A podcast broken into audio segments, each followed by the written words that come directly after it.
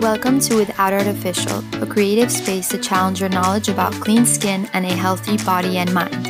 I read an infinite amount about health and wellness so you don't have to. If you're hungry to learn, turn the volume up.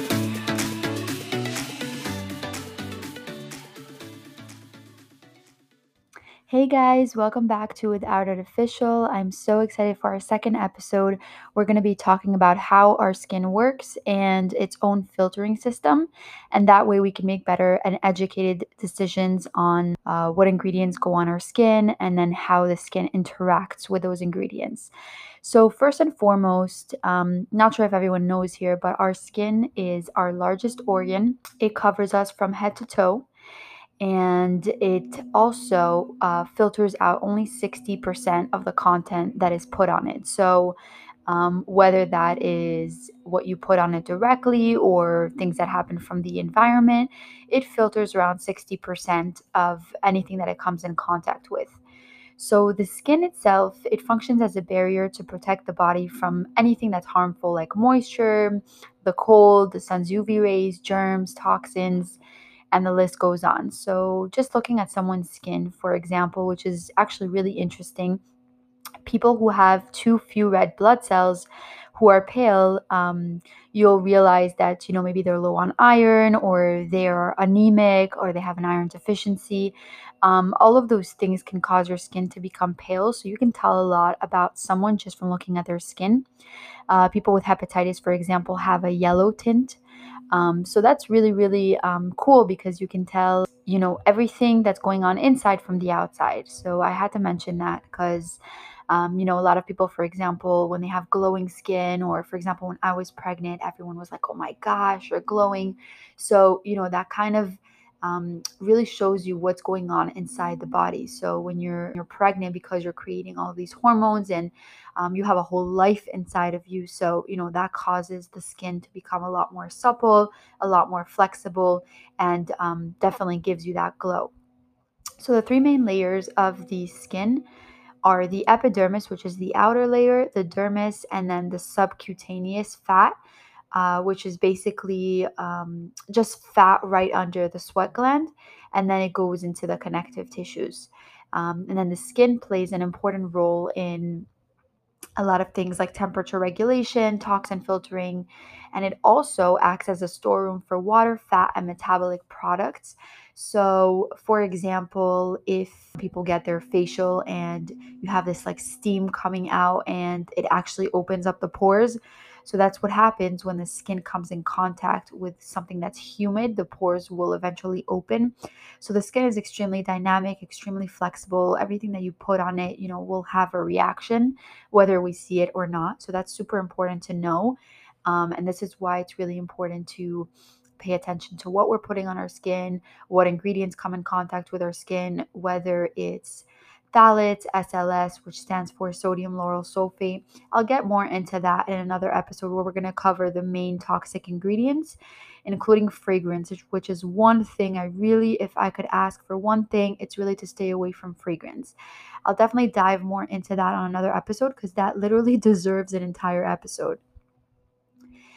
And the last thing I wanted to go over because I don't want this episode to run too long, I wanted to talk a little bit about the skin's filtering system. So it's important to see how the skin filters different things because you know we might want to buy a cream that's like our favorite cream in the whole world and it has only one harmful ingredient and you're like, Sharon, please, can I buy this cream? And maybe you might have to make your own educated decision uh, if I'm not able to respond at that moment, or you really want to get that cream and you have to make your own risk assessment. So it's really important to know how the skin filters, and then you can make your own decision later on. So how it works is like this. The amount of product or the chemical that's absorbed by our skin it really depends on a few factors. The first factor is chemical size.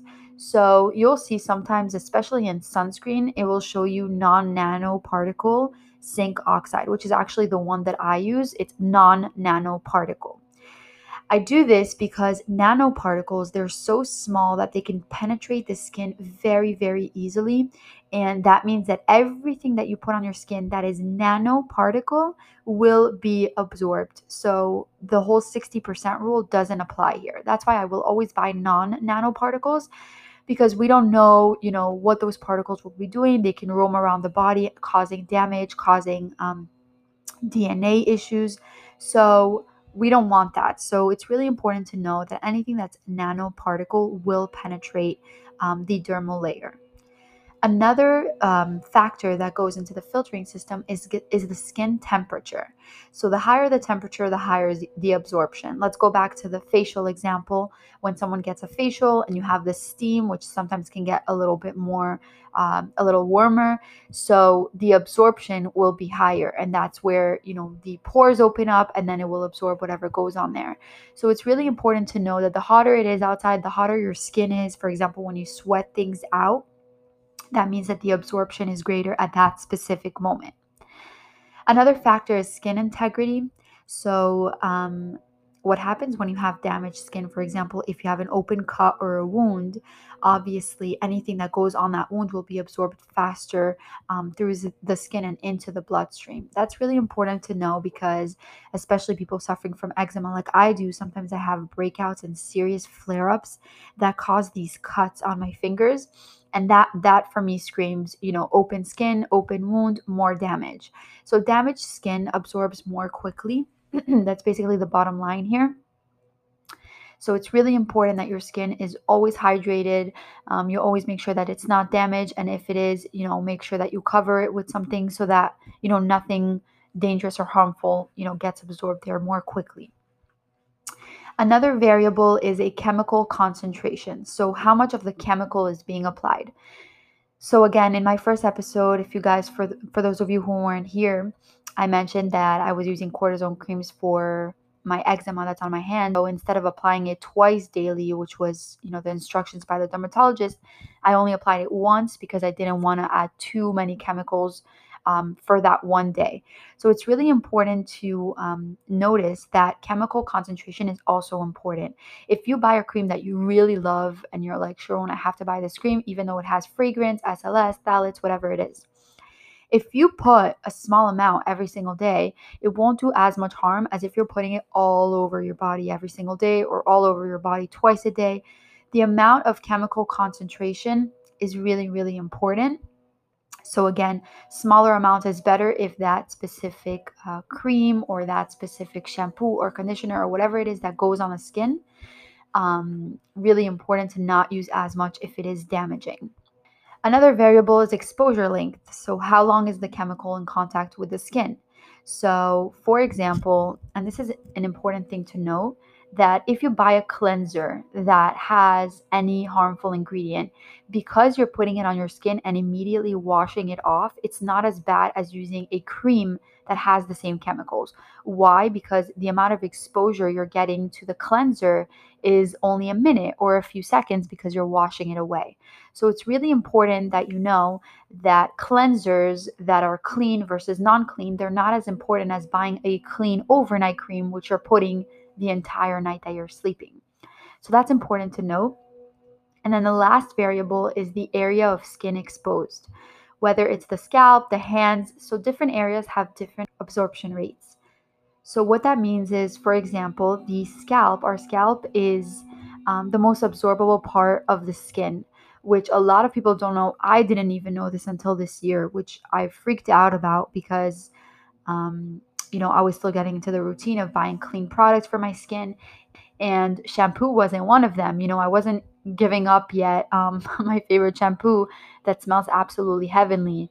And that was the hardest actually to do. But I realized, you know, our scalp because you know it absorbs the most it's really important that if you're you know getting rid of your harmful chemicals and um, harmful products you want to start with the scalp. You want to start with your shampoo. You want to start with your conditioner. You want to start with your leave-in conditioner. Whatever it is that you use for your hair um, and then i know some people use creams like uh like for like when there's humidity outside. Anything of that nature anything that goes on the scalp it's really important to reconsider and um, you know try another alternative there's one brand that I absolutely love, and a lot of people have been asking me um, for uh, alternatives for their for their shampoos and conditioners because those are usually hard to find. So the brand I really love is Shea Moisture. It is absolutely amazing, smells heavenly, and you don't have to give up, you know, um, any of the qualities of a regular shampoo just because it's natural. Shea Moisture makes anything from shampoos, conditioners, body creams, body scrubs, and they're all pretty great. They're all usually approved by me. So I would definitely take a look at their brand. I know they have. Um, I use the shampoo with hibiscus in it, I believe, and it's I, I think it's hibiscus and coconut. It's absolutely unbelievable. I really, really love it for my um, for my scalp, for my shampoo, for my conditioner. I use both of them, and they've been absolutely amazing. Great results. Uh, leaves my skin really smooth, and um, that's minus the chemicals. So that's great, and it's a great bonus.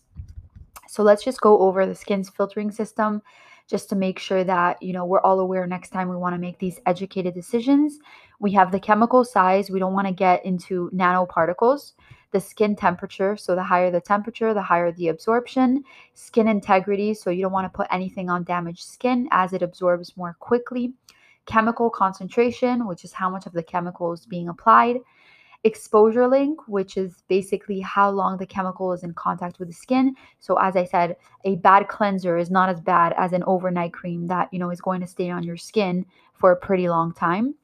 And the area of skin being exposed. So the scalp is the most absorbable um, area of the skin. So we want to make sure that we get the right product for the scalp.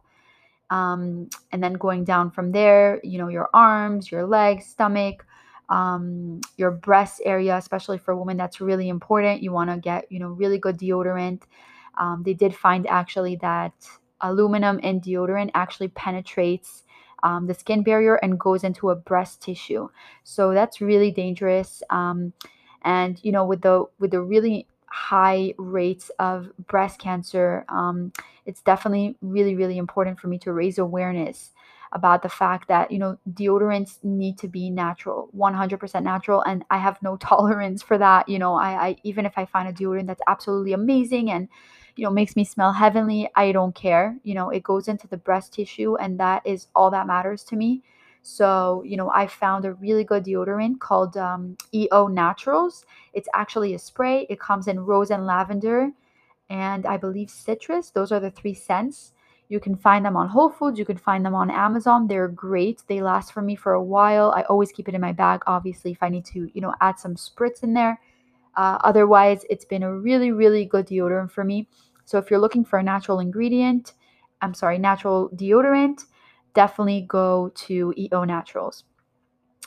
Otherwise, that's pretty much it for this episode. I hope you learned a little bit um, more about the skin's filtering system, you know, how the skin uh, works. And I'm really excited for our next episode where we'll be talking about the harmful ingredients that you definitely want to stay away from. Thanks so much for listening to this episode on Without Artificial. I'm your host, Sharon. If you found this episode interesting, feel free to share and spread the word. See you next time.